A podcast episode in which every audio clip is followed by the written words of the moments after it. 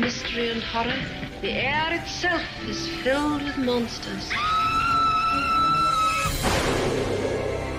Children of the night, what music they make. He's alive! He's alive!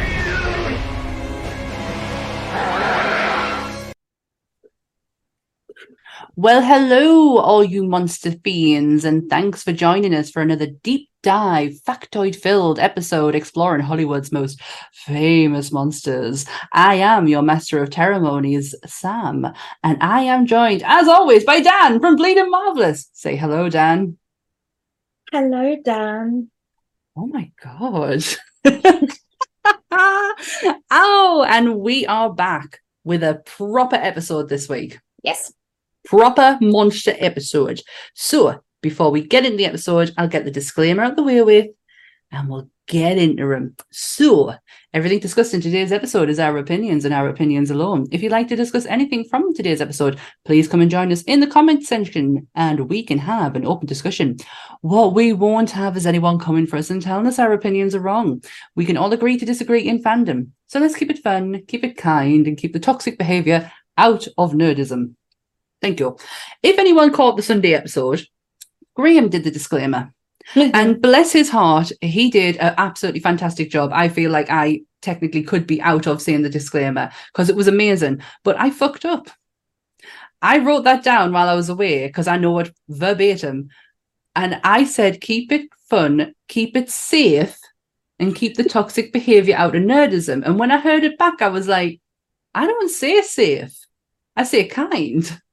And I was like, I've messed up there, so my apologies for that. I, I imagine Graham was like the Royal Shakespeare Presents, the monologue. Please go and watch it. It changes accents every two minutes. Amazing. Right, so this week's episode is, now I'm calling it John Kramer, Jigsaw. Yes. Because Jigsaw. Because I think Jigsaw just sounds weird, given that we know that he has a name. Mm-hmm. So, Jigsaw, John Kramer, is the main antagonist in the Saw franchise, a franchise that has ten movies behind it with a new one to hit cinemas. Now, I've got in my notes this October, but as of about a couple of hours ago, it has been announced that it's been moved a month earlier. Yes. Yeah. It's the man who likes to play games for the sake of humanity. So, are you ready to play a game as we bring you John Kramer, Jigsaw. Jigsaw. I love that. Jigsaw.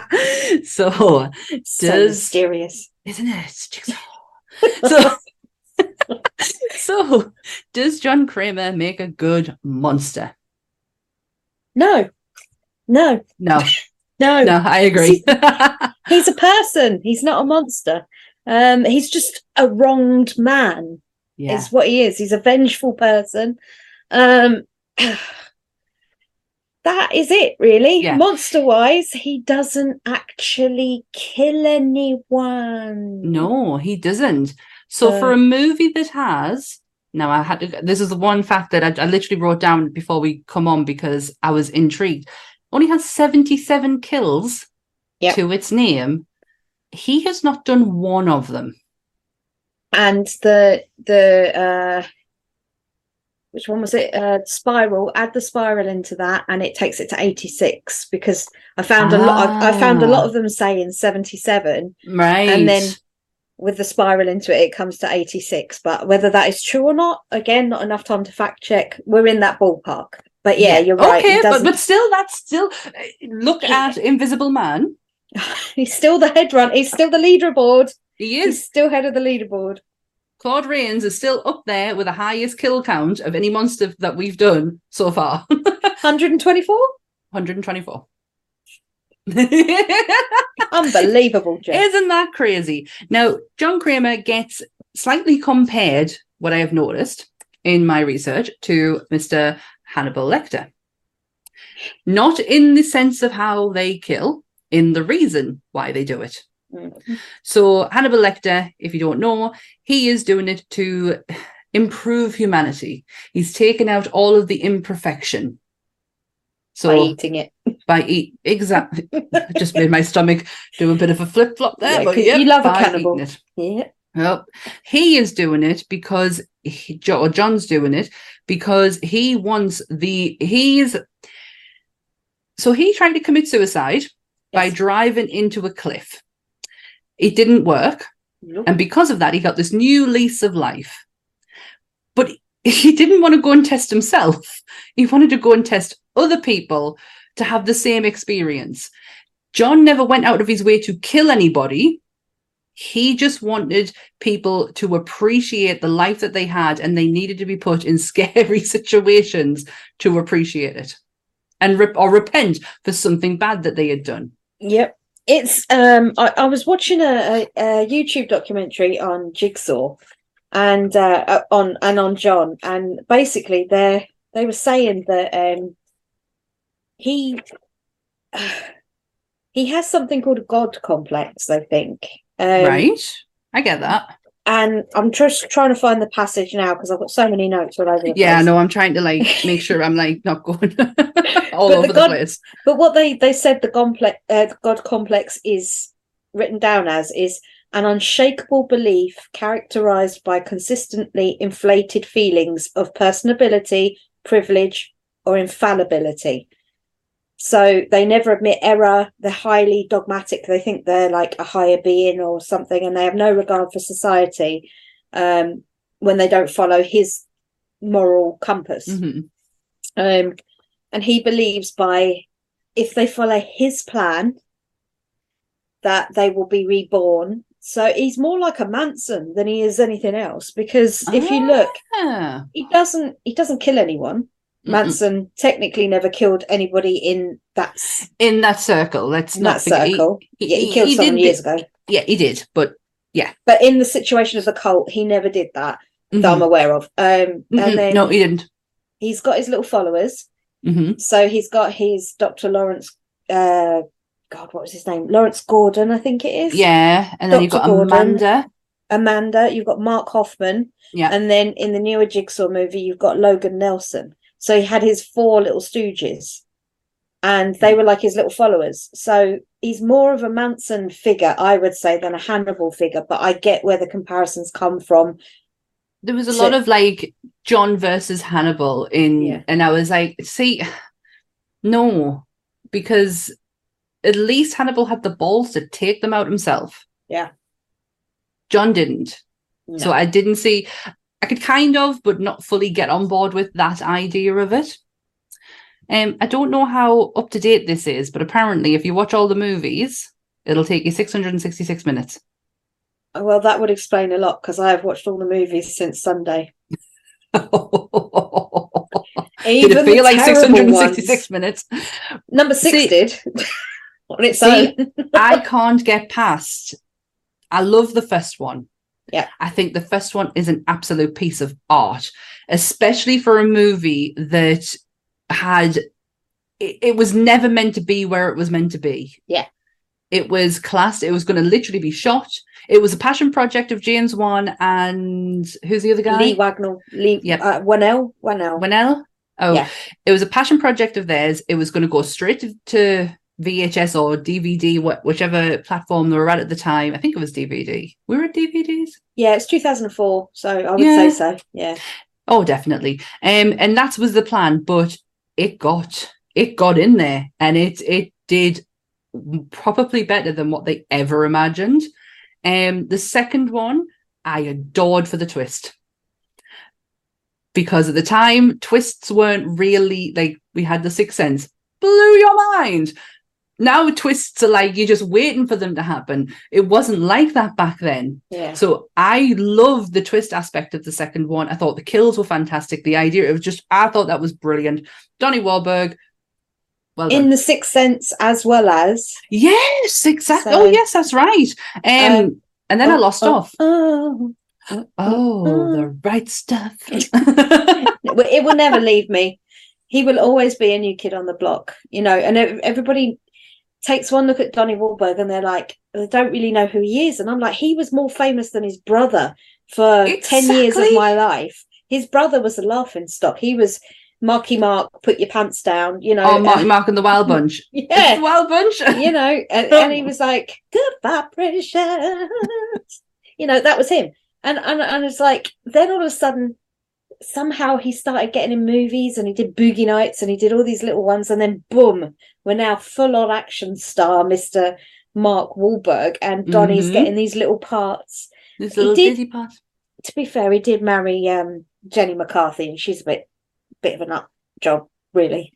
Yeah, but, um, I mean, he's got his hands full there. But I actually saw, just to go on a New Kids on the Block tangent, I actually saw them a couple of years ago at Newcastle, um, and oh my god, so that you know that you know the arena, yeah, and it was halved off, curtain in the middle, because obviously they didn't sell out. But I swear to God, it was one of the best shows I'd ever seen. I didn't even know they toured. It was so much fun. It was a few years ago now. My sister-in-law was like, listen, I've drunkenly gone and bought New Kids on the Block tickets. I appreciate if you don't want to come. And I was like, no, I'll go. I'll, I like seeing live music regardless of what it is. Um, and he, I just had the best time. I saw pictures so of them good. On my wall. That's how much I loved it. So when I saw Donnie Wahlberg in this, I was like, firstly, I was like, oh my God, he's lived a hard life. He just yeah. seemed to have gone from being the, the, I don't even know what his position, he was, was he the bad boy? I'm really not sure what his position was. I think was so. He, he wore a Misfits t-shirt on stage, and I was like, okay, I, I see you. I see you. So he'd gone from being, he had that sort of dynamic in the, in the band, I presume. I, I, I can't, it's, eh. And he then, definitely wasn't the funny one. No. That that was for one of the more personality-driven types of the band, yeah. yeah. Um, he really didn't come across as like he had one. I mean, yeah. if, to be fair to them, it was dad dancing on a yeah. stage for it. But it, I lived for every moment of no, it. No, I would. I'd still go and see him. If, I, if I'd have known, I probably would have come. But um, they going from that Donnie Wahlberg to Donnie Wahlberg in, I want to say, was it... oh god four three or four with the ice block uh hang on I've right I watched every film, and I've given each thing each wow. trap its own name. I made one up for every single one of them, because so, I know they've all got official names, like the Venus flytrap and the bear trap yeah. and all this stuff, and I was like, I I don't know what any of that is, but um yeah, it's it, it was the one where Donnie was hanging and he had the two ice cubes. Yes, and I and vaguely it came, remember it. Yeah, and he had. They are not my favourites. Well, he had long hair, and I was like, "Hello, this this works." I don't know what this is, but this works. Yes, I'm being a pervy old lady, but I don't care. That worked. I didn't mind it, even though he was dangling by a chain in an orange jumpsuit on some. on some ice with his feet, and I, I don't, yeah, it, just one of the another really ridiculously elaborate nonsense things that Costas Mandylor created rather than John. So, mm-hmm. you know, it's Mark Hoffman, should I say, sorry. But well, yeah.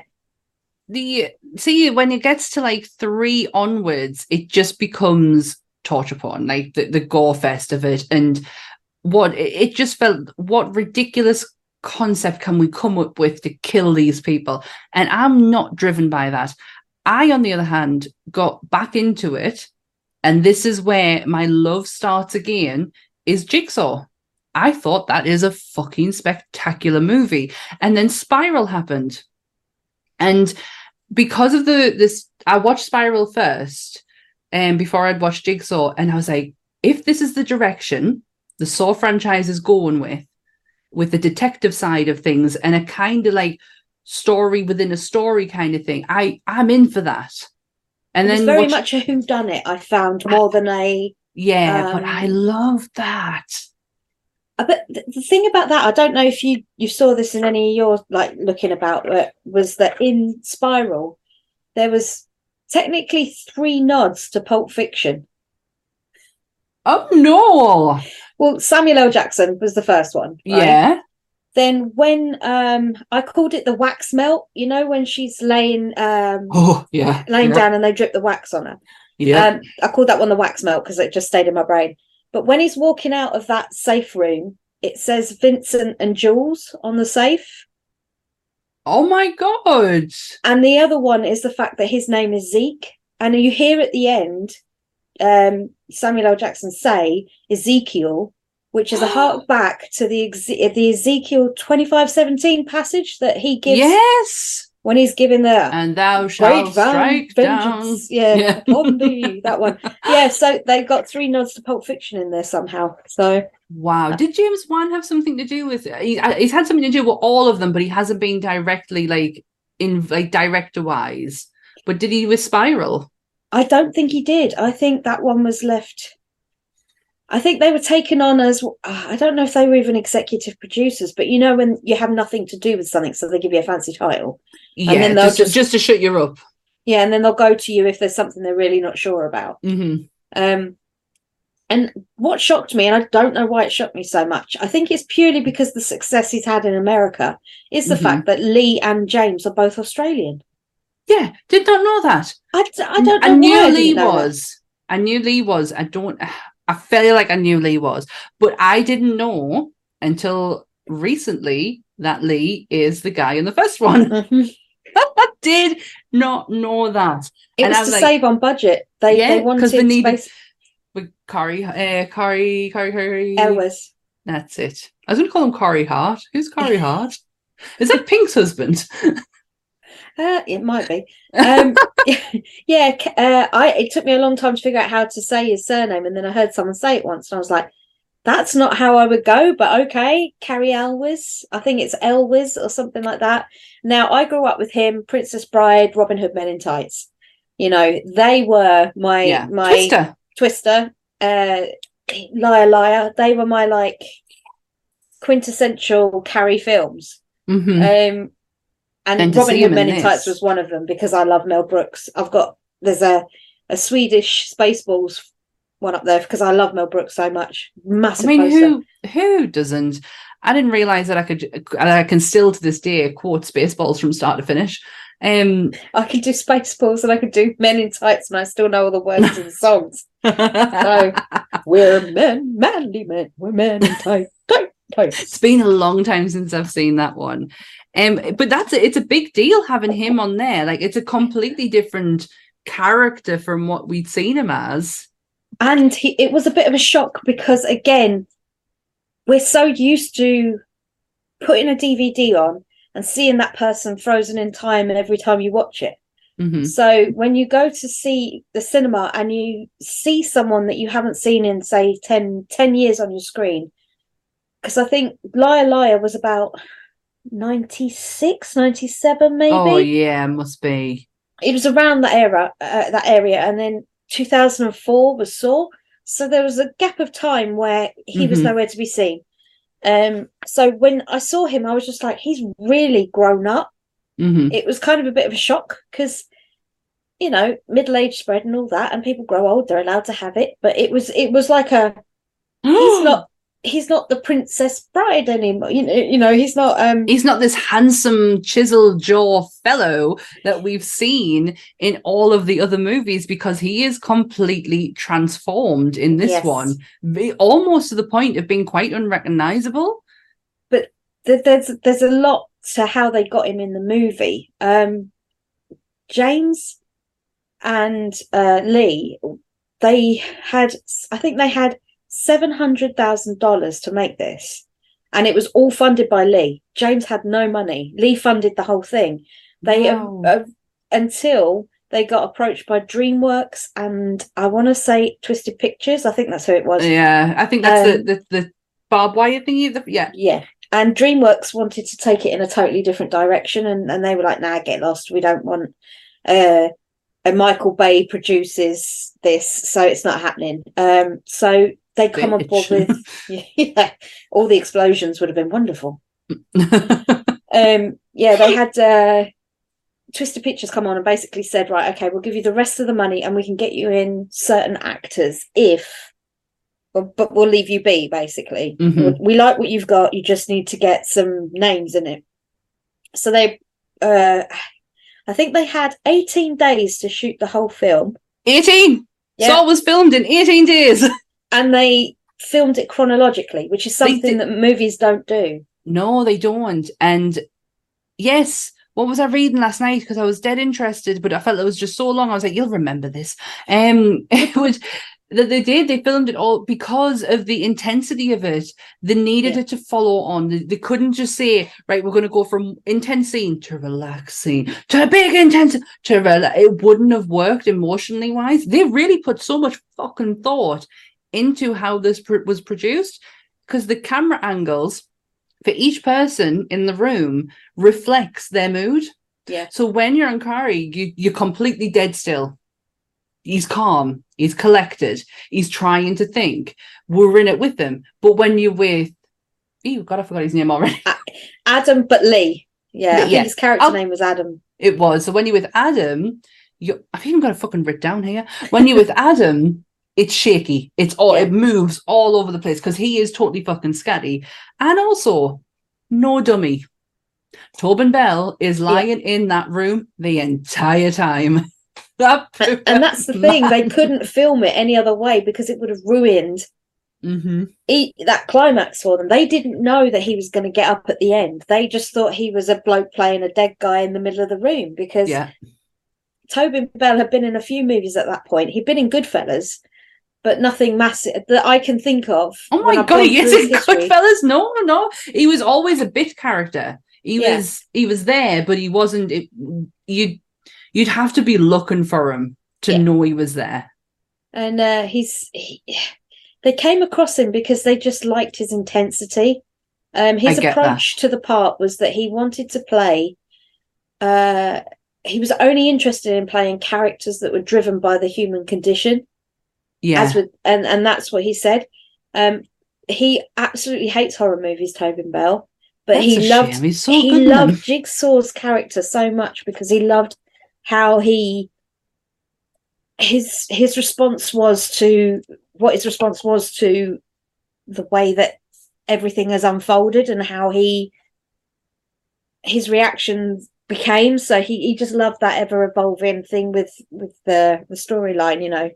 Oh, I heard because um, it's so complex. It's yeah. not as it's not black and white. For all that, yes, we you know we spoke at the beginning about his reasoning. It's not as straightforward. Like there's a lot of work that goes into his choosings mm. of his victims. Yeah, I mean, and and the thing is, when I was watching this that documentary, they were saying about how John is what they would call uh, a game theorist. That's what he does. Because he was a civil and uh, civil engineer, like, and he was yeah. one of the top in his field, they said that his brain was always thinking about possible outcomes because that was part of what his training was to do his job. He had to mm-hmm. think, you know, if if I put this building up, is it going to fall down? And what are the processes? You know, how many different ways could this stay up or st- fall down, and all this?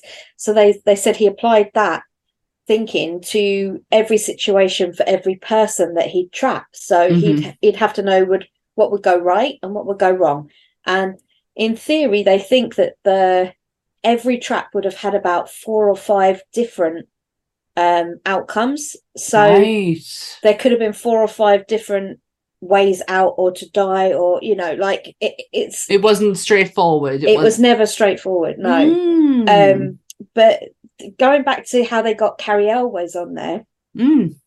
um, James Wan, he's actually responsible for making the Billy doll. He made it with mm. some paper mache and some things. For fuck's sake, are you reading my page? Like literally on my page is everything. I've got James Wan stitched Billy doll together himself. But the thing was, the only reason I say that is because he had to put it in his suitcase and travel from wherever he was to go see Cary Elwes to convince him to come into the movie. Now, so he took Billy with him. He took Billy because he wanted to kind of show him what the gist of it was. But mm-hmm. then you had the issue with the the money, and that's why you don't see Cary Elwes until six.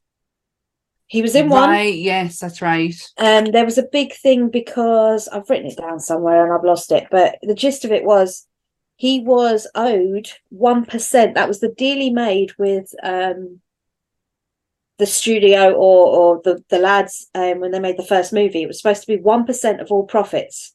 And the, the movie turned over like a hundred and something million. Um, they, and they, they did not expect that, though.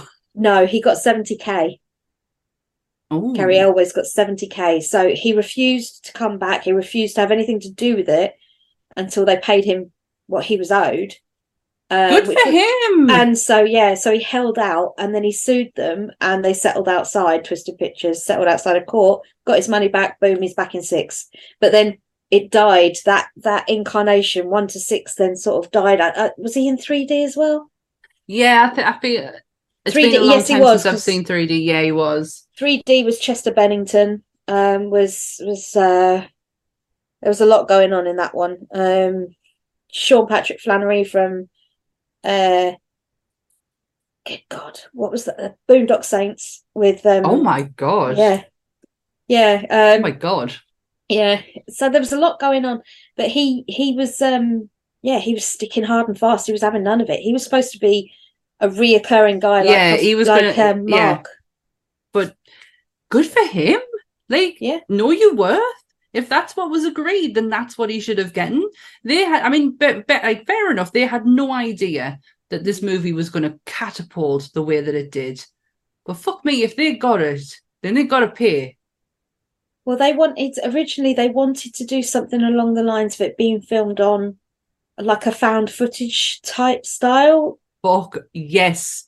They wanted found it like... footage horror is my favourite. Security cameras was how they were going to originally start it in that room. Just have it all that filmed on security cameras. No, but um, Paranormal Activity came out just before they when they were mm. they'd fleshed it out. They had it all on the script. They had gone to the studios. They'd sat down with it all, and then Paranormal Activity come out as found footage, and they were like, "It's too soon. You can't do that." So they stopped with that idea. That's a shame. Um, but yeah, they. They said the budget was so small, that's why they had the one room, which makes perfect sense. But um, the little hidden gem that no one thought that... I always forget this, but Danny Glover's in that movie. Yes. Yes, he is. You're not pinching this one from us. No, I'll let you have this one. It's only... Danny Glover is in the mo- in the first movie, but his scenes only took two days to shoot. Yeah. Two yeah. days. Um, because they that's literally... with them shooting in chronological order, they had to just do everything with him straight away. Mm-hmm. And he's not the spricest of people, so I can imagine him just wanting to get it over and done with. It was the fact that when you see him in there, it's like, I never remember anything about one until I watch it. Because for me, one has always been just two blokes in a room and a dead guy in the middle. You forget everything else going on. You, you forget Starship Troopers lady's in it. Um, yeah, you forget, she is. Sh- you forget Danny Glover's in it. Um, at that point, they hadn't introduced uh, Donnie Wahlberg. He didn't come in till two. No. Um, but uh, she then was in two with Donnie Wahlberg. And then in three, she had the rib splitter. And she was oh. put into the rib splitter, wasn't she? So, yeah. Um, but yeah, it's... Uh, There's, there's, a, there's a lot. I think the my biggest pet peeve about this franchise is the fact that they hop about all over the place. So yeah, chronologically, one to nine, whatever it is, um, they should run congruently, but they don't. Like number, like Jigsaw took place before number one. Mm-hmm. Yes, yes, because then, he's still alive. Well, no, no, he's not. He's dead. This is Jigsaw can be very confusing if you're trying to explain it to somebody, because at the beginning of the movie, you've got your victims. I fucking love this film, by the way. Um, you've got your victims who are going through their games, yeah. who are going through their, tri- their trials and tribulations, and at the at the same time, you've got your detective story going on yeah. that you that is not actually running concurrently with the games. It's yeah. the games happened. Sorry, spoilers, by the way. The games happened it's, it's been out years before. Six years. If they haven't seen it by now, I think you're all right. But the games happened years before. But the but because there's clues appearing in the detective story of these games, you feel like them two are running concurrently, and they're actually not. And obviously, with the big reveal at the end. It happened ages ago. It's just a, a, a ploy to get, what's he called? A horrible man. He deserved the, it, by the way. The policeman? Yeah. Uh, I, the one with the lasers. He yeah, deserved that. I can't think of what his name was, but it starts with a H.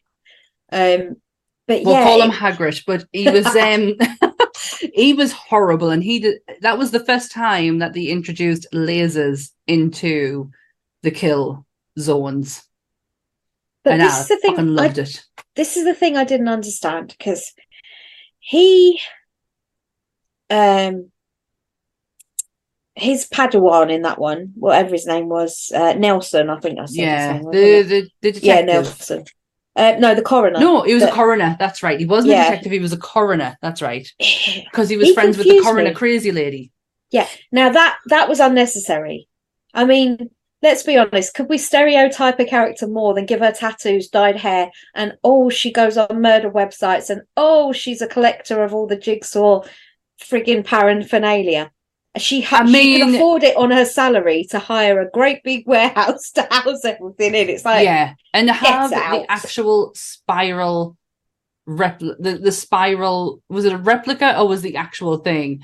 The, I, she, I that, think she said she con- had it made from the plans or something like that. I think that, she said. that contraption was fucking terrifying. Also, if, if nobody, the blender, if nobody yeah. noticed that the blender is actually the spirals that you get on Billy's face, which I was like, I, I was like, I should have known, because it's pretty obvious. But when I read it, I was like, oh yeah, yeah. It's um, I don't know that bit that that subplot was unnecessary, and I just felt you could it was take a bit, her out of it, and it, it wouldn't wouldn't have made matter. a blind bit of difference. But she was very heavy stereotypical of the the serial killer girl who's a fanatic, who you know, and it was we're not all like that. No, we may I mean, be heavily tattooed and we collect some weird shit, but we don't we don't want to like I don't start have a fan a... club. I don't have a warehouse full of bloody contraptions that have killed many, many people. Not yet. There's still time. If I win the lottery. No. But yeah, it's uh, I, I don't know, that that really peeved me in that. And and I thought, you know, how we set up that last that last game, because when I was looking at how his followers went out, Lawrence mm-hmm. Gordon still alive.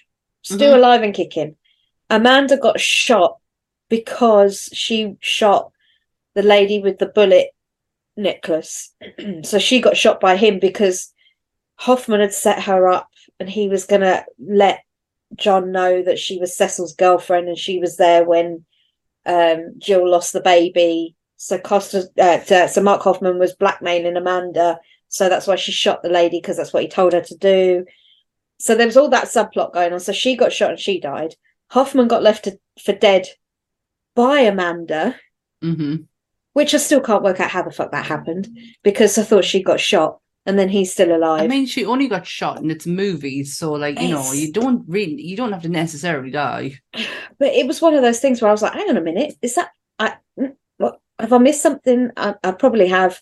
I did zone out on a few occasions. Like I say, five, six. Four, five, six were a bit the, the the the hard work, and this is why I didn't go back over them four, because I can't, I just couldn't sit there and go.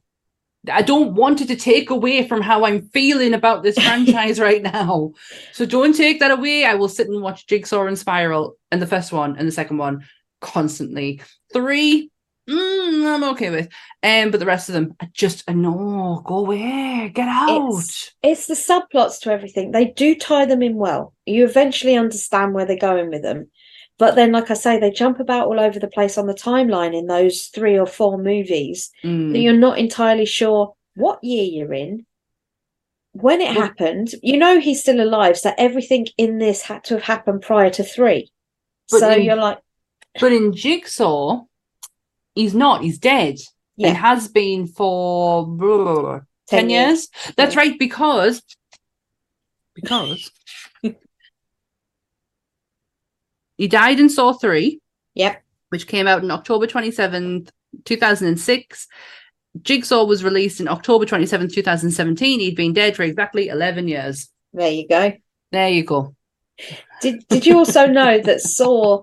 Um, Up until recently, Police Academy was uh, the world record holder for most films consecutively filmed and released year after year after year. So they'd done six back to back from like eighty-four to, I think it was like eighty-nine. They filmed right. a movie, released it, movie, released it, can, you know, every year up until that point. But Saw uh-huh. has been the film that knocked them out of the number one spot. But so they wasn't did... Jigsaw the first one where it hadn't been. It was the first one, yeah, so yeah, because they had a break. From two thousand four to two thousand ten, they, they released seven movies and filmed them within a year. So that's Jesus why... Christ, man. That's why some of them are a little bit lackluster, because but... Lee said that he'd written the treatment for the first three. And um, you can tell. You can tell. Yeah, the first three, because they were so... John heavy. They were very yeah. much about the psychology and the relationships that he had with Amanda or yeah. Hoffman. Um, they gave him enough time about the disrespecting of his uh, Mark being a copycat, um, and he didn't like that. Amanda was never a copycat. Um, she, she was, was a follower. Just, yeah, she was always just wanting to be vengeful, whereas uh, Hoffman was always like he had to be in control. And he never understood why they were given the opportunity to come through it. He didn't mm-hmm. understand that this rebirth thing, what that was about, because as far as he was concerned, they should be punished. He's judge, jury, executioner. That's it. They should be gone. Um, but it I mean, appeared that Gordon was the only one, Cary Elwes, he was the only one that just blindly followed because he understood what John wanted to do. I feel like the coroner was like that too. He had he went- a... idea. Well, he was supposed to see, that was the other thing, he was he never died. He went back to the war, so he was a serial killer for a bit, or whatever you want to class him as, and then he just fucked back off to Iraq, you know. Why not? Off you go, off you pop, son. It's like it's like nothing happened, and exactly. I'll just erase this with just some bad memories and then come back like nothing happened.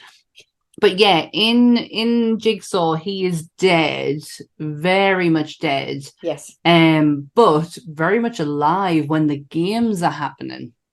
Yeah. And looking well too. So he's yeah. obviously not had his diagnosis. But I need to ask, the woman with the baby, did you feel she deserved it? Because I think Laura... she, she should have died straight away. That's Laura Vandervoort, I think her name is. She does a lot of D C stuff, if I'm I'm mistaken. Voice work. Um, no, she, well, yes, and she's been in like, I'm going to have to I M D B this because they'll lynch me, because she's like, uh, uh, she's some sort of princess to that community. And if I get it wrong, I'm going to um, get please hauled over the cold. Please don't come for us, people. Yeah, she. Um, Not the D C fans. Smallville. Um, ah. She's, oh God, stop it. My phone's playing up on me now. Um, really wanted to do something. Yeah, it's always the way. Yeah, she's done a lot of like really uh Supergirl. Um yeah, oh, but yes. Basically she's that's her thing. She's a lot of, she's a D C she's a heavy C- girl. C W actress. Bas- yes, we'll go with that. Um so when I saw her, she's always been very blonde and very, that's the role she played, mm-hmm. C W pretty girl.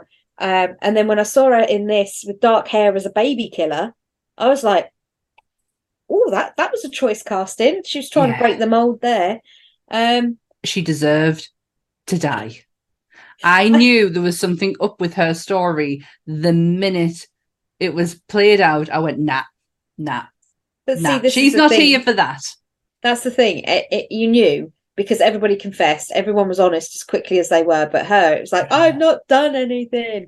Yes, you, you fucking, have. You fucking did. You killed your baby and then blamed it on your husband. And then he killed himself. So you have two deaths on your hand. You deserved it. You deserved it.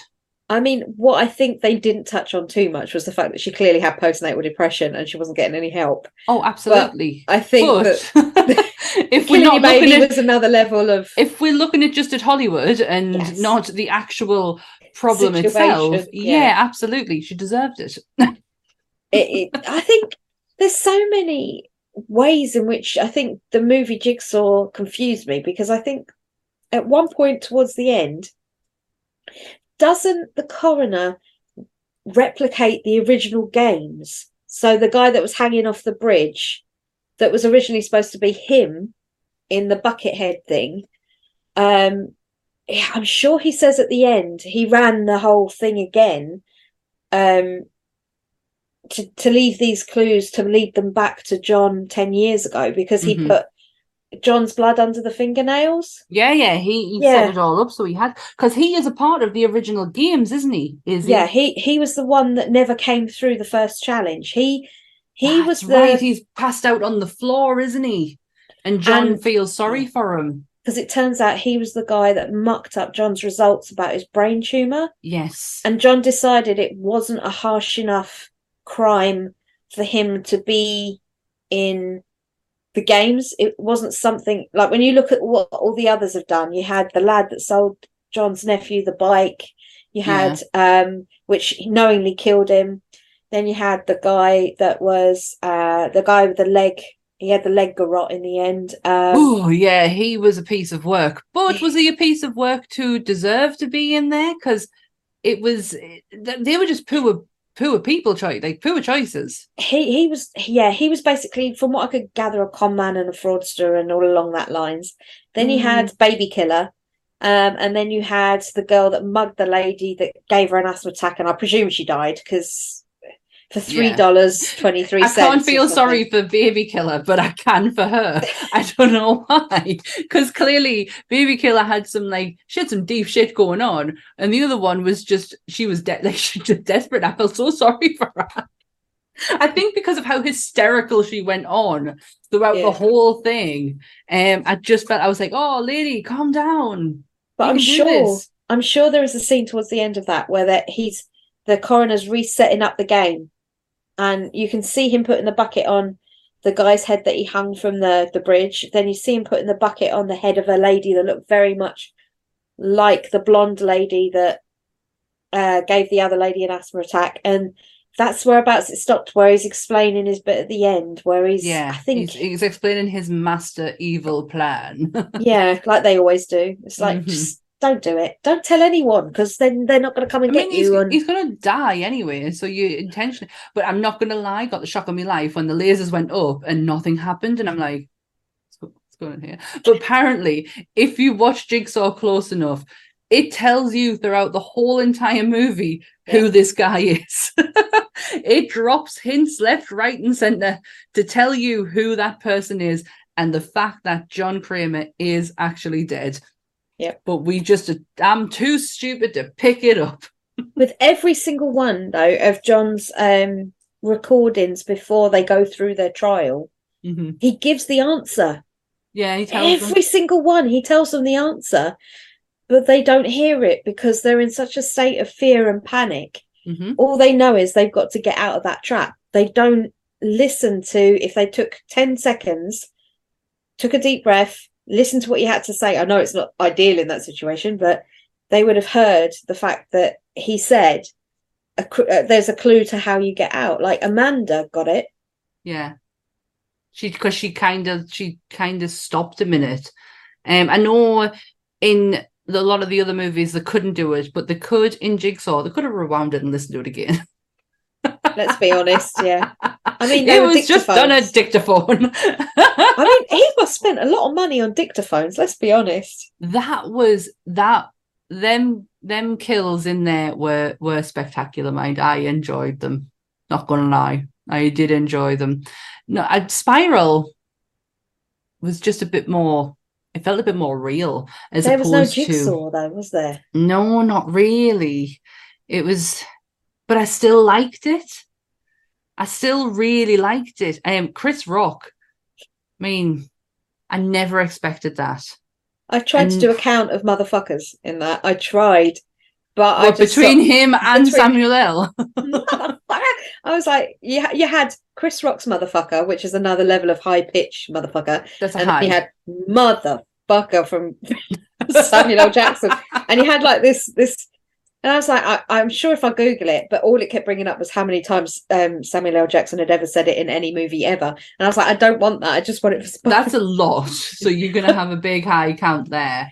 Um, I thoroughly enjoyed Spiral for what it was.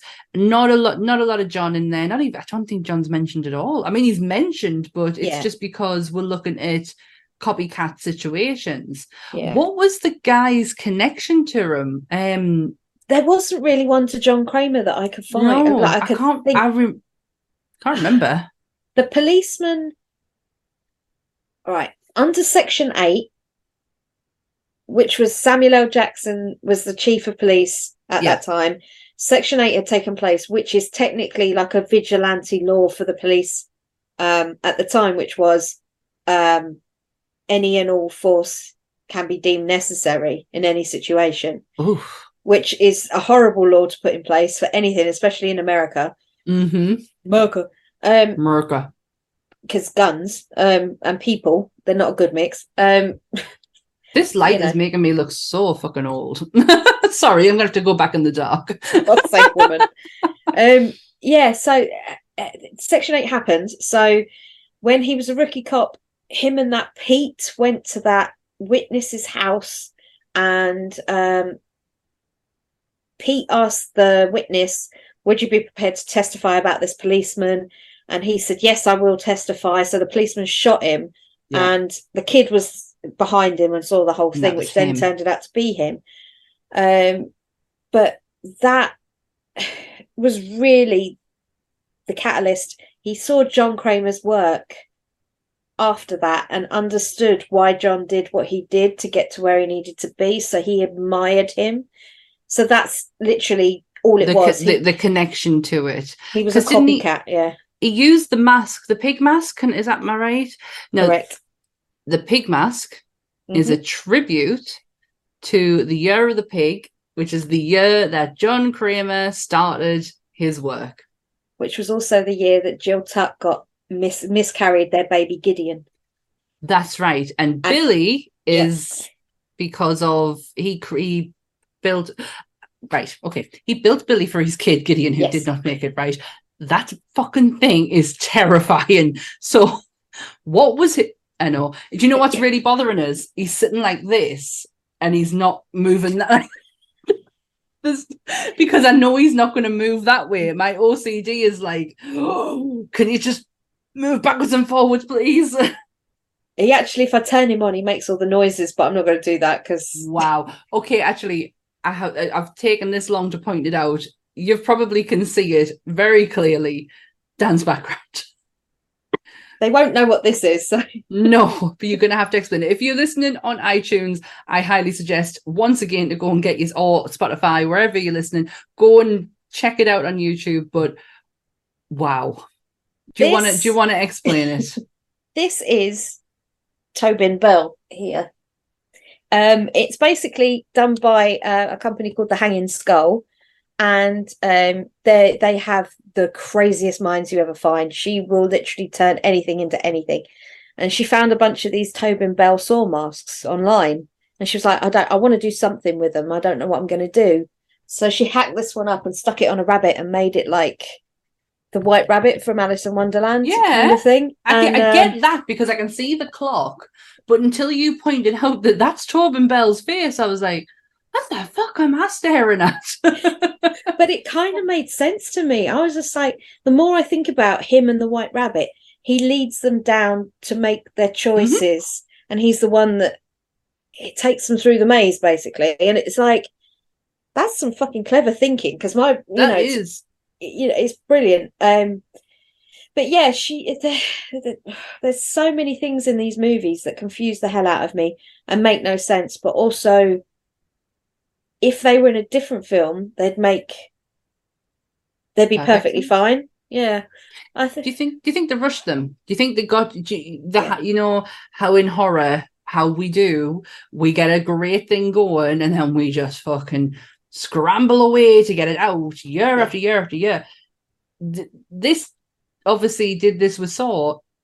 It turned it into a joke. Yeah, this just became an absolute joke of a franchise.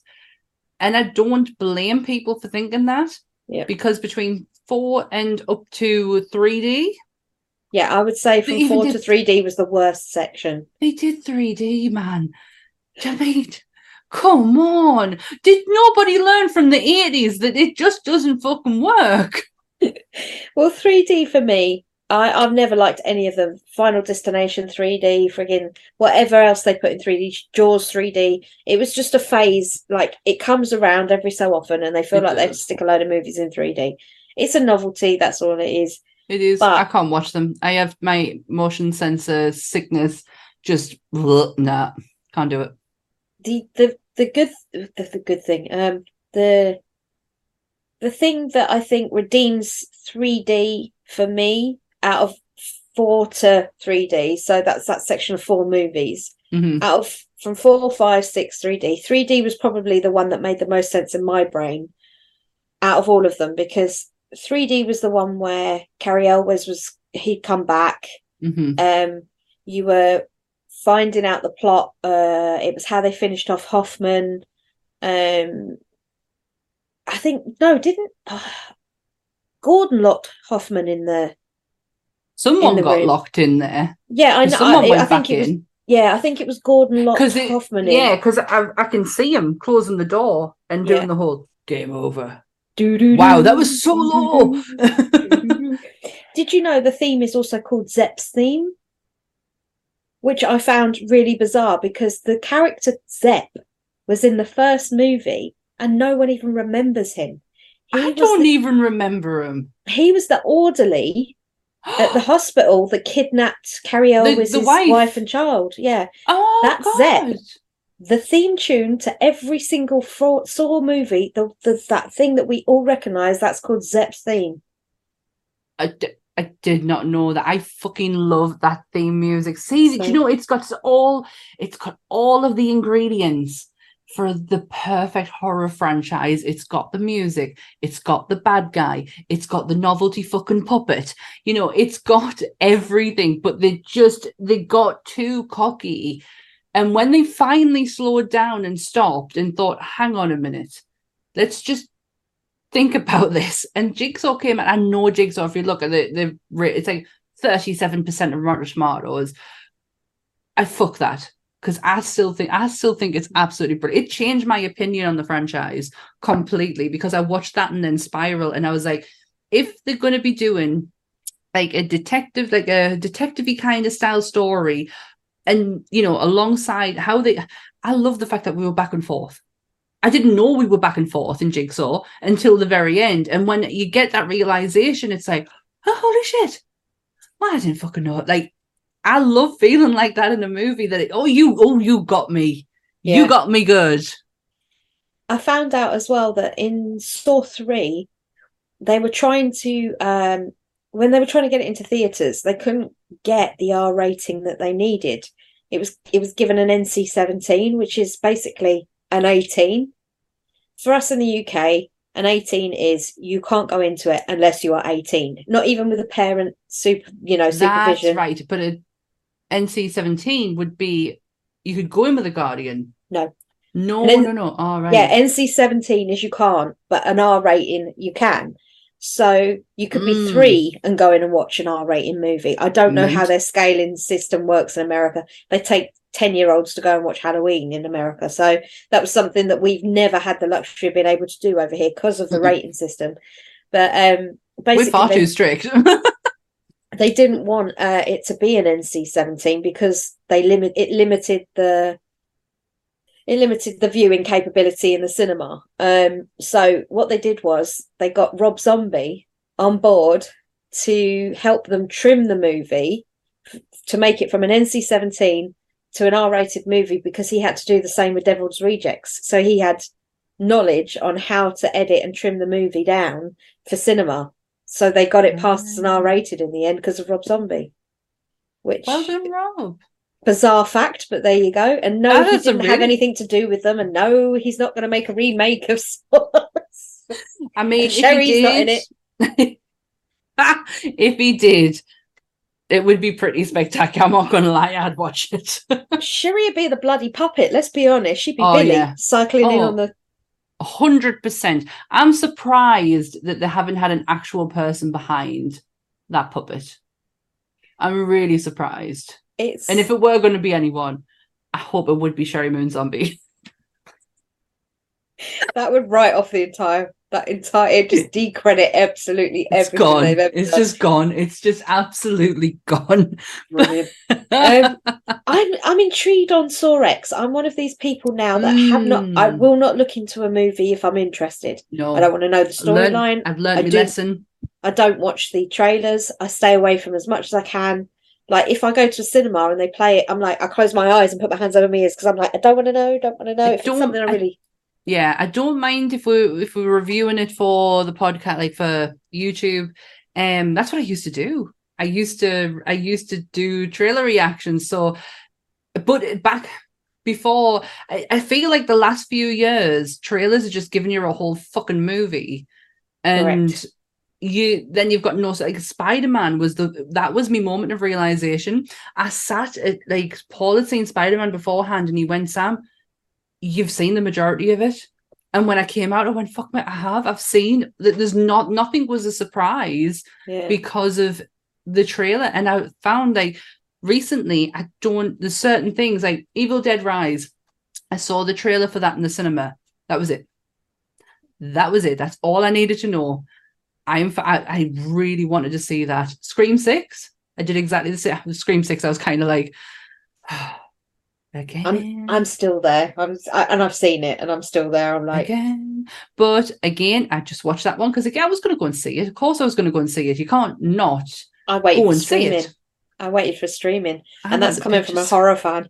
I, I I'm do me, I'm doing that for Insidious mind. I think for me the problem was I'd seen Scream five and I was so disappointed, so disappointed, because I think one to three plus four were a good selection of different ways of telling the original yeah. story, and then five, I don't know what the fuck five the, was. The acting in it, not not Jenna Ortega by any stretch, but the girl who played Sam Carpenter. Oh, and why did they call her Sam Carpenter? Why did they call her Carpenter? Why? But anyways, they did. Um, she was terrible. She was horrific. It, it was, was like cardboard pre- talking.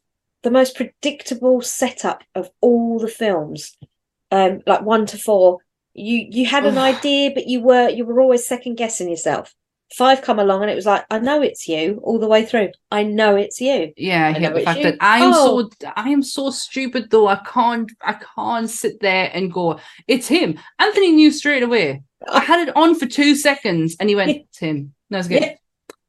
I have to do the whole no, it's not. It's not. It's not. You might as well just watch it because it's not. And then obviously it is, and I look like a tit. But I really enjoyed the sixth one. I felt like she got acting lessons because she wasn't as like mechanical as she was in the first one. She had a bit more personality to her. Thought the kills were great. Don't know why we're talking about Scream four, but we just are. But um, yeah, it's it's just like I say. I think it's purely the whole need for more that as a, a general public yeah. we have for. So you're looking at. It'll be ten Saw movies with Saw X in it, so that'll be ten movies as yeah, a whole. Yeah, because you've got to remove Spiral because it's not it's not part of the. It is part of the Saw franchise, but it's just its story it's, outside of it. Yeah, I mean, so you've got the line here with the Saw, and then you've got Spiral here. Just put it, just put it up there. But if we're putting, I'm going to put Spiral back in from one to Spiral. I'm going here. The box office take-ins for the entire franchise that's been based over nineteen years. nineteen years? nineteen that's how long years. I've been working at my job. uh, Saw one came out in two thousand four and we're now in two thousand twenty-three. So nineteen years this, this franchise this, has start, been going. I started October. I started September, sorry, two thousand four. Ah. They've taken a grand total, and we're talking streaming services. We're talking... Uh, box office, we're talking all sorts. They've taken over one billion dollars for the Saw franchise alone. That's a lot of cheese. That's a lot Sp- of cheese. Spiral was the worst performing one, but it did come out mid Panini, so it, it I, don't I don't think it had a chance. No, I don't think it did either, and it's a shame because it is generally a good movie. It's got like. Kill factor wise, it's brilliant. There's some really creative kills in there. There's some pretty oh, moments. Um, Chris Rock is actually tol- tolerable. You can get away. It's not the Chris Rock that you know, who's Dog on Chris Rock. Yeah, it's not Chris Rock trying to be the funny man. It's Chris Rock trying to be the actor. And I I didn't mind it. I wasn't mad at it. But I am dead intrigued with Saw X, only because all I've seen and all I want to see is that poster. There's just pictures of Tobin Bell. That's it. Yeah, that's it. Oh. That's all I'm interested in. And then I'm going to go, I would like to go into it blind. I did find one of the picture, one of the, tr- um, I don't know if it was fan fiction. I hope it was, but it was um, a poster, and it was Billy, white background, and like Billy's imprint coming out to make it look like he's coming out of it. Well, it looks like one of the old Muppets, old, the old man Muppets from... Me, my spirit animal, yeah, yeah. Waldorf and bloody um, Statler, that's it. Yeah. yeah, so it reminded, it just looked like one of them, and I was like, I hope that, I hope that's not what, I hope that's not what someone was going oh, for, because man. That poster is hilarious. I do generally want it, um, but I'm, I am dead intrigued, because if you spiral, you don't know any further, you're not further forward with it, but in Jigsaw, he's very much dead. Very much dead. Has been for years. It's yeah. almost like they're laughing at you at this point, because they're like, he's so fucking dead. Well, this is the curious thing with Saw X. Where are they going to place it in the one to three?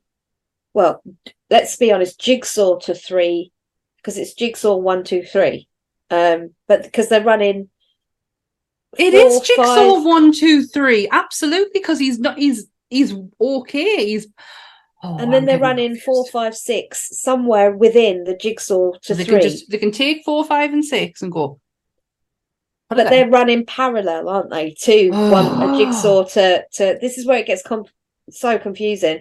Um, but yeah, so it will be somewhere in the universe, and and I don't know if it's going to be a prequel. I don't know if it's going to be a sequel. I don't know where it's going to sit in the timeline.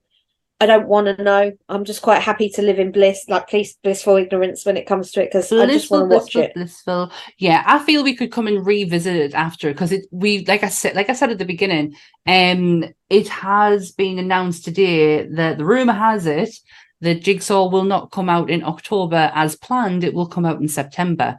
Why? I don't know. I know. Like, why? They were scared to put it up against Five Nights at Freddy's, because that comes out at Halloween. That was coming out at roughly the same time as um, Five Nights at Freddy's. Now, Five Nights at Freddy, Jigsaw. But yeah. the thing is about Five Nights at Freddy's, I'm not sure until we see it how geared up it is for the kids' side. Is it going to go full bore horror on us? Are we going to go fifteen blood, guts, gore, or are we going to go twelve A? And you can say fuck once, you know. I'm not really sure where it's going to lie. I think we're going to find. I think we're going to find that out with the promotion coming up for it. I think what they've done so far, the the the trailer that they've done so far is good.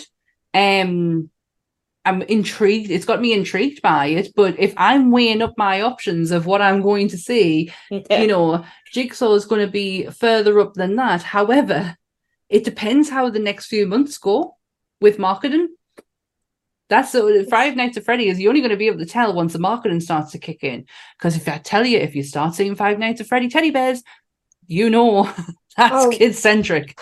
It's going to be crazy. But they did something when they did the original run. Um, I don't know which movie this was specific to in the first. I think it was the first three movies. But um, they did a promo, Lionsgate, with um, the American Red Cross, where they got people to donate a pint of blood for a cinema ticket to see Saw. I read this today, yes. And so they eventually got something like one hundred twenty thousand pints donated yes. to the Red Cross. That's a, yes, that was something that I read it last night, and I was like, again, you'll remember this. Um, it was, I was like, I, I, I can't donate blood. I'm not allowed to, um, because nobody wants my antibodies. So I um, no, thank but, you. But I think it's such a a brilliant drive, no pun intended, for the the movie that you're watching, because the amount of blood lost in it is massive. I think that's such a genius. Whoever fucking came up with that needs a medal. Needs to work in marketing more, because that was genius. Also, there was a limited edition run of prints that came out for one of the movies. There was only about a thousand of them made, but Tobin Bell had had a pint of blood drawn and mixed into the ink. And these, a thousand, I think it was something like a thousand limited saw prints went out with Tobin Bell's blood infused wow. into the ink for them as a for promo. A man, for a man who doesn't like horror, he really has, but he he's settled into the, the horror community with such ease. I I was at twenty nineteen for the love of horror. He was there, um, and I've, we had this conversation last week about my fear of going to meet uh, famous people, but he did walk past me, just casually walk past me, and my heart stopped for a second because that man is fucking striking to look he's at. Very tall as well, isn't mm-hmm. he? Yeah. yeah, he's got some striking features, and I'm like, oh, you're real. And um, the only last fact that I have um was the name of Jigsaw, and I really liked it, and it was meant to be called Saw Legacy. Really? Mm-hmm. And I kind of liked it, but then when you think about the actual plot of the movie, it doesn't quite go. There's no legacy there. No. It's only John. He's only he's technically passed on one thing to one person who then fucks off. There's no legacy. Like, it's just yeah, no. Jigsaw but I love the title. I was like, oh, Jigsaw, yeah. I mean, the, the posters for that. It's one our promotional pictures with um, Tobin with the cracked makeup yeah. is one of the most striking images of John Kramer that I absolutely love. Do you know what? The red cloak. Just give us it all. Give us it all. What I would love to see is John in his prime. That's what I would love to see. John, because we got to see a glimpse of it in Jigsaw. He is well, which shocked us when he was standing up in the um in the basement, and he's with the, you know, oh, what's the end game with the two, with the baby killer and the douchebag? Um, it's the shotgun. It's shotgun. That's the it. The keys are in the shotgun. Yeah. Yeah. Shame, shame she didn't get it sooner, isn't it? They weren't listening. No, they were not listening. The key right to your salvation is in this, whatever he said. And he was it's, holding it and showing yeah. them. It's right there. Right there. Then he um, just opened but, the gun.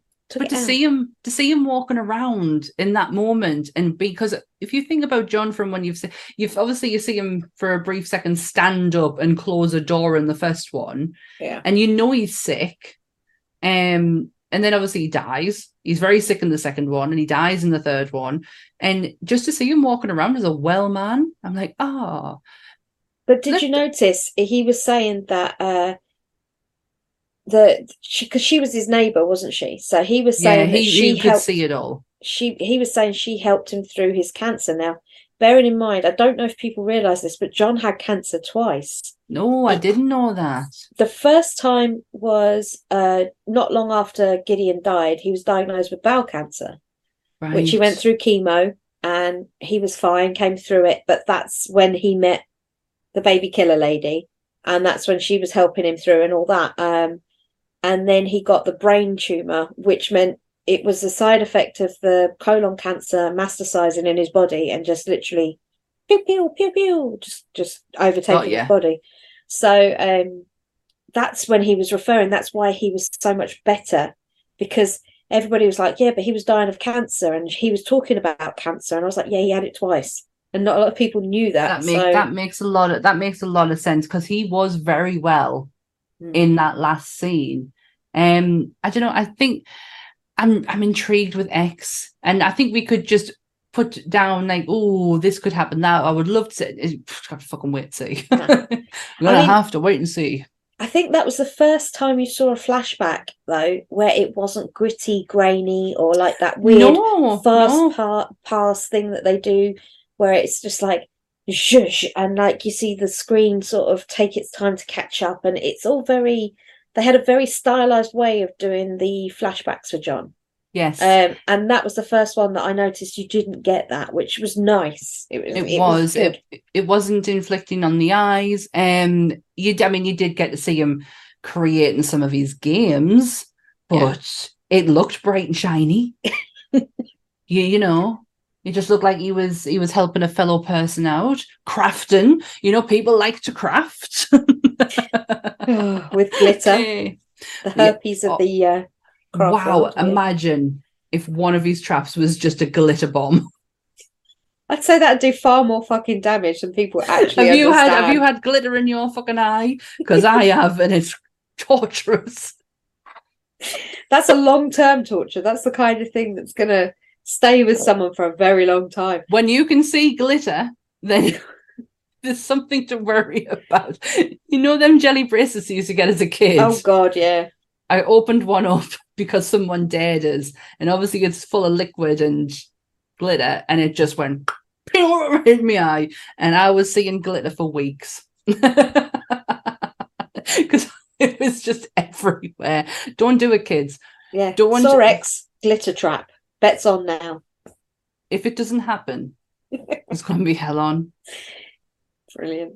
I love I, it. I, I literally have one last fact that I can think yeah. of off the top of my head. And it is that in the beginning of four, where John Kramer's laying on the slab in the coroner's office, um, and Costas, uh, Mark Hoffman comes in and sees the full old, like, warts and all, butt naked John Kramer. He got yeah. so embarrassed, he asked them to put a towel over, like a sheet over. Um, that's why you see the coroner throw a sheet over the middle. Over his, over his little John. Yeah, because he re- uh, he didn't know that that was actually a model.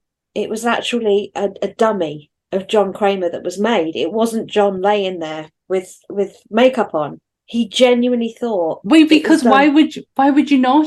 John, J- Tobin Bell had spent the whole entire movie lie flat on the floor. Why would you not think that he was lying on this gurney?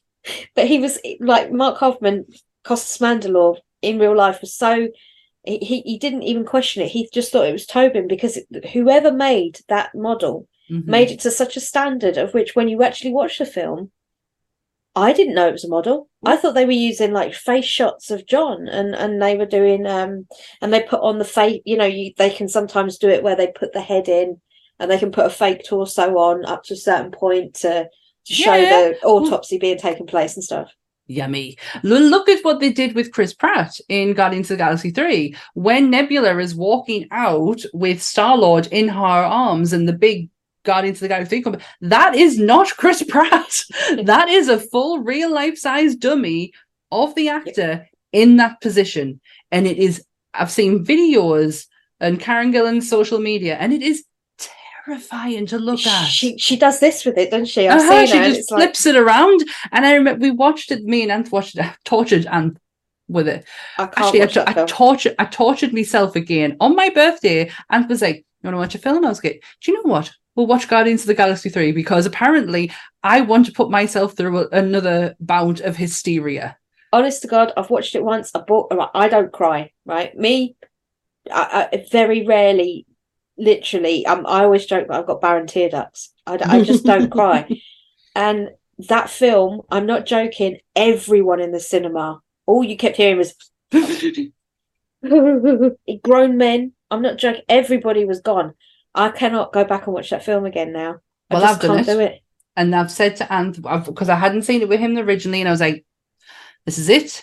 This is the last time. I can't do it again. I'm not joking, Dan. I was I was probably more hysterical at home than I was in the cinema because I had nobody to stop me. It was horrifying. I mean, yeah. Talk about is, horror.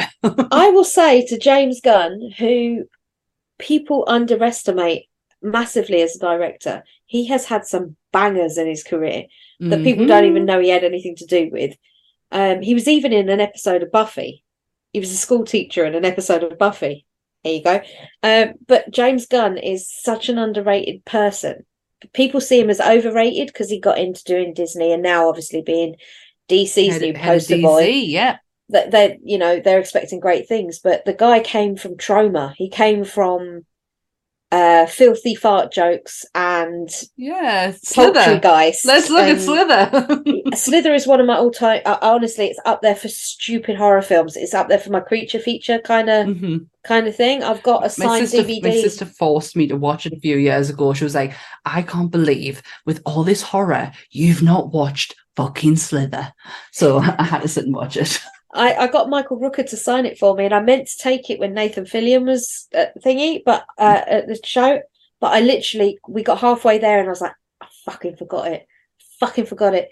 But um, I managed to get a, a eight by ten signed by Nathan anyway. But you know, when you're just like, fuck, that would have really just... God damn it. That would have been the, the staple. staple. Yeah, because Michael Rooker and Sean Gunn are also both at Wales Comic Con in a couple of weeks. So I've got Rooker mm. on quite a lot of things, but I haven't got Sean, and I've got the Belko Experiment on vinyl. So I'm thinking I might take the Belko Experiment soundtrack with me and get, get Sean and um, and Michael to sign it, because that is a very underrated movie as well. Wow. Have you seen the Belko Experiment? I've never heard of it until now. Do it. It's I think it's a gun film. I think it's a gun film. I'm not entirely sure. It's very much like um you know the film with Stephen Yeun and um Samara Weaving, whether it's like Mayhem, is it called? Whether it's I just can pure see rage? I can see the poster for it, but I've never seen it. Well, the Belko Experiment is basically people trapped in a building and they have to fight for survival. It's just human. It's the, it's the Hunger Games in a building. Correct. And and it's got Rooker in it, and it's got Sean Gunn in it, and it's got many other people in it. And the some of the kills in that are class. Yeah, so. you had me. You had me a Rooker. Like, I will watch anything with that man. I'll support that man till the day he decides to stop doing things, because he is phenomenal. He's Mary Poppins, y'all. He's Mary motherfucking Poppins. I wish you could have put a motherfucker in there. That would have been good. Mary motherfucking Poppins. But shall we wrap John Kramer yes. up? Have we got any more on Mister Kramer? He is a hard man to research. There is he very, very much out is there. Because, you know, the backstory of him is pretty black and white. You get to see it. You, there's nothing more to add to his mythos because you have already encountered it. It's Same more with Tobin. Yeah. Jigsaw is Jigsaw. Saw is more interesting than I mean this in the nicest way possible. More interesting than its main protagonist because of all the twists and turns and kills. And if we were to do a proper if you you could break Saw into so many different categories to talk about. We just decided today to talk about John. You know. Because he covers all of them, except for the book of, which he's alluded to, but he's never seen or spoken. Um, even the the tapes in Spiral are very much, um, they're, they're a different voice. They don't sit well with me because it's not John's voice, but then it wouldn't make sense for it to be John's voice. So, yeah, I th- yeah, I think I think he's alluded to, therefore it still gets to fall into the category, but and it does just come down to, like, isn't it like called a Saw story spiral? Yeah, Saw story? That sounds terrible. I don't feel like that's right. They're trying to, uh, it's called the Book of Saw, I think. The Book of uh, Saw, that's it. And it's I it's mean, just, the, they're using the, like you, you say, know, the mythos, the, the, the... Do you know what would have sounded better? The Book of Kramer. Yeah. That would have sounded so much better than the Book of Saw. Well, because it's more than just Saw, isn't it? It's Jigsaw. Uh-huh. It's you Jigsaw. Know, he, he cut the puzzle pieces out of their flesh to Yummy. Tell them that they was something missing. That was the whole premise. They had to find the piece that they needed by going through that trial and be reborn. I, I feel I feel you could do that in a different non non-violent way. Yeah, it's called counselling, you know. Yeah. I, I, I'm not John Kramer, and I'm not I don't have God complex, and I don't I don't think so. We're that... always going to take it, tell you to take the better road and not go down the murderous one to find yourself, unless you really had no choice. At which, don't don't come to my house because um, I, I don't. Yeah, want don't to come die. knocking on. My, yeah, I'm don't come knocking on my door. We have good lives. Yeah. For me, I would give the Saw franchise out of five. For me personally, as a whole, judging mm-hmm. every movie, three and a half. And that's feeling a bit generous, but I'd say three and a half because yeah. for the more point, more of the films are better than less. Yeah. Than. Do you know what I mean? There is yeah. bad films, but more of them are better than they are bad. I'm going to agree with that um, because I feel like we're just starting.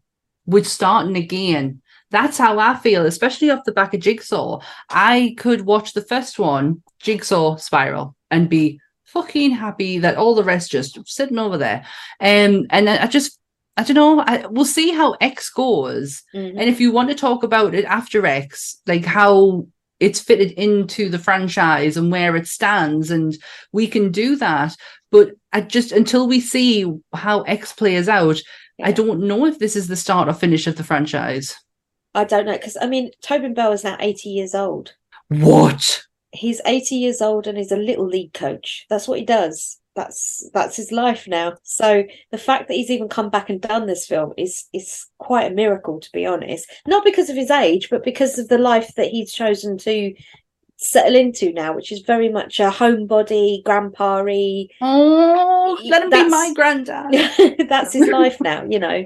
Isn't um, it amazing? Before we before we wrap this up, but isn't it amazing how the actors of his generation are not looking their age now? Like, I would never have put Tobin Bell as eighty, but oh, I can't just I can't explain myself properly. That, like, you can see like other actors from like a generation maybe before him that yes would have looked their age when they're in their eighty, but these are these aren't like there's certain actors that I could like. Arnie and Sly, like, I couldn't put them in that age category because to me this the ageless they're, well they're all in their mid seventies. I think there's a big group of them. You've got Arnie, you've got um Sly, you've got um Danny Trejo. Mm. You've got I, um don't you find them ageless though? Like, yeah, it always surprises me when someone says Danny's in his mid seventies and I take one look at him and he doesn't seem to have aged much since Dusk Till Dawn. It's just he's sort of been on this weird pause yeah of, of like aging. um it, it is it, I don't know, these people must sleep in freezers. There must be some they must of... do I probably I don't feel like I explained myself properly, but in my head it made a lot of fucking sense. I got what you meant. So, thank you. Well, this has been our little deepy dive factoid filled episode on John Kramer Jigsaw. um I hope people can hear that through my mic. Jigsaw. um next week oh next week we are going back way way back back back back we are heading back to the Universal Monsters back back back and we are doing probably one of the most, if not the most iconic character from Universal Monsters, in my opinion. We're doing the bride the bride oh wow Ooh. Ooh. Yes, we are doing The Bride of Frankenstein, which is going to be so interesting to do a whole episode based on ten minutes that she appeared in a movie once. So it could only be ten minutes long, our episode, but we're going to do our best. We're going to do our best. We are... We will make it interesting enough. You can find us on our social... Well, you can find Nerdy Up North on, this, on social medias. You just type in Nerdy Up North. We are on them all. And our episodes go up every Monday. Monday, Monday, Monday. Monster Monday. Um, you can also, if you wouldn't mind, if you wouldn't mind... Um, like, sharing and subscribing this video, and possibly like go back and have a look at our back catalogue as well. I mean, that'd be that'd be nice. Our Pennywise video is doing phenomenally, so thank you so much to everyone who has watched, everyone who supported, everyone who joins us in the live on a Monday night. Thank you. Yes, it's not lost on me that you want to come and see a weirdo and another weirdo, and we're talking about weird stuff, you know. Yeah. It really is appreciated, and I've got to be honest, you could do more by going back and watching them all again. Yeah, you know, just go back. And, and then, then once you're done with that, if you could, go to Spotify and iTunes yes. and give us a subscribe and like on there.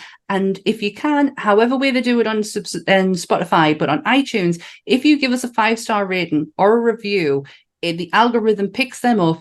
And it just helps other monster fans and monster fiends help to find the podcast.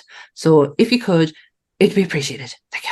Spotify is basically just a, a heart like. If you give it a heart like, it comes up. Like, yeah. So you need to Please. heart like it and subscribe. So that would be that would be so lovely. We would appreciate it. But all of our details are down below. Where are they down? Where are they down? They're down there. Down there. Right down there. And until next time, stay nerdy, everyone. Bye. Jigsaw. Jigsaw.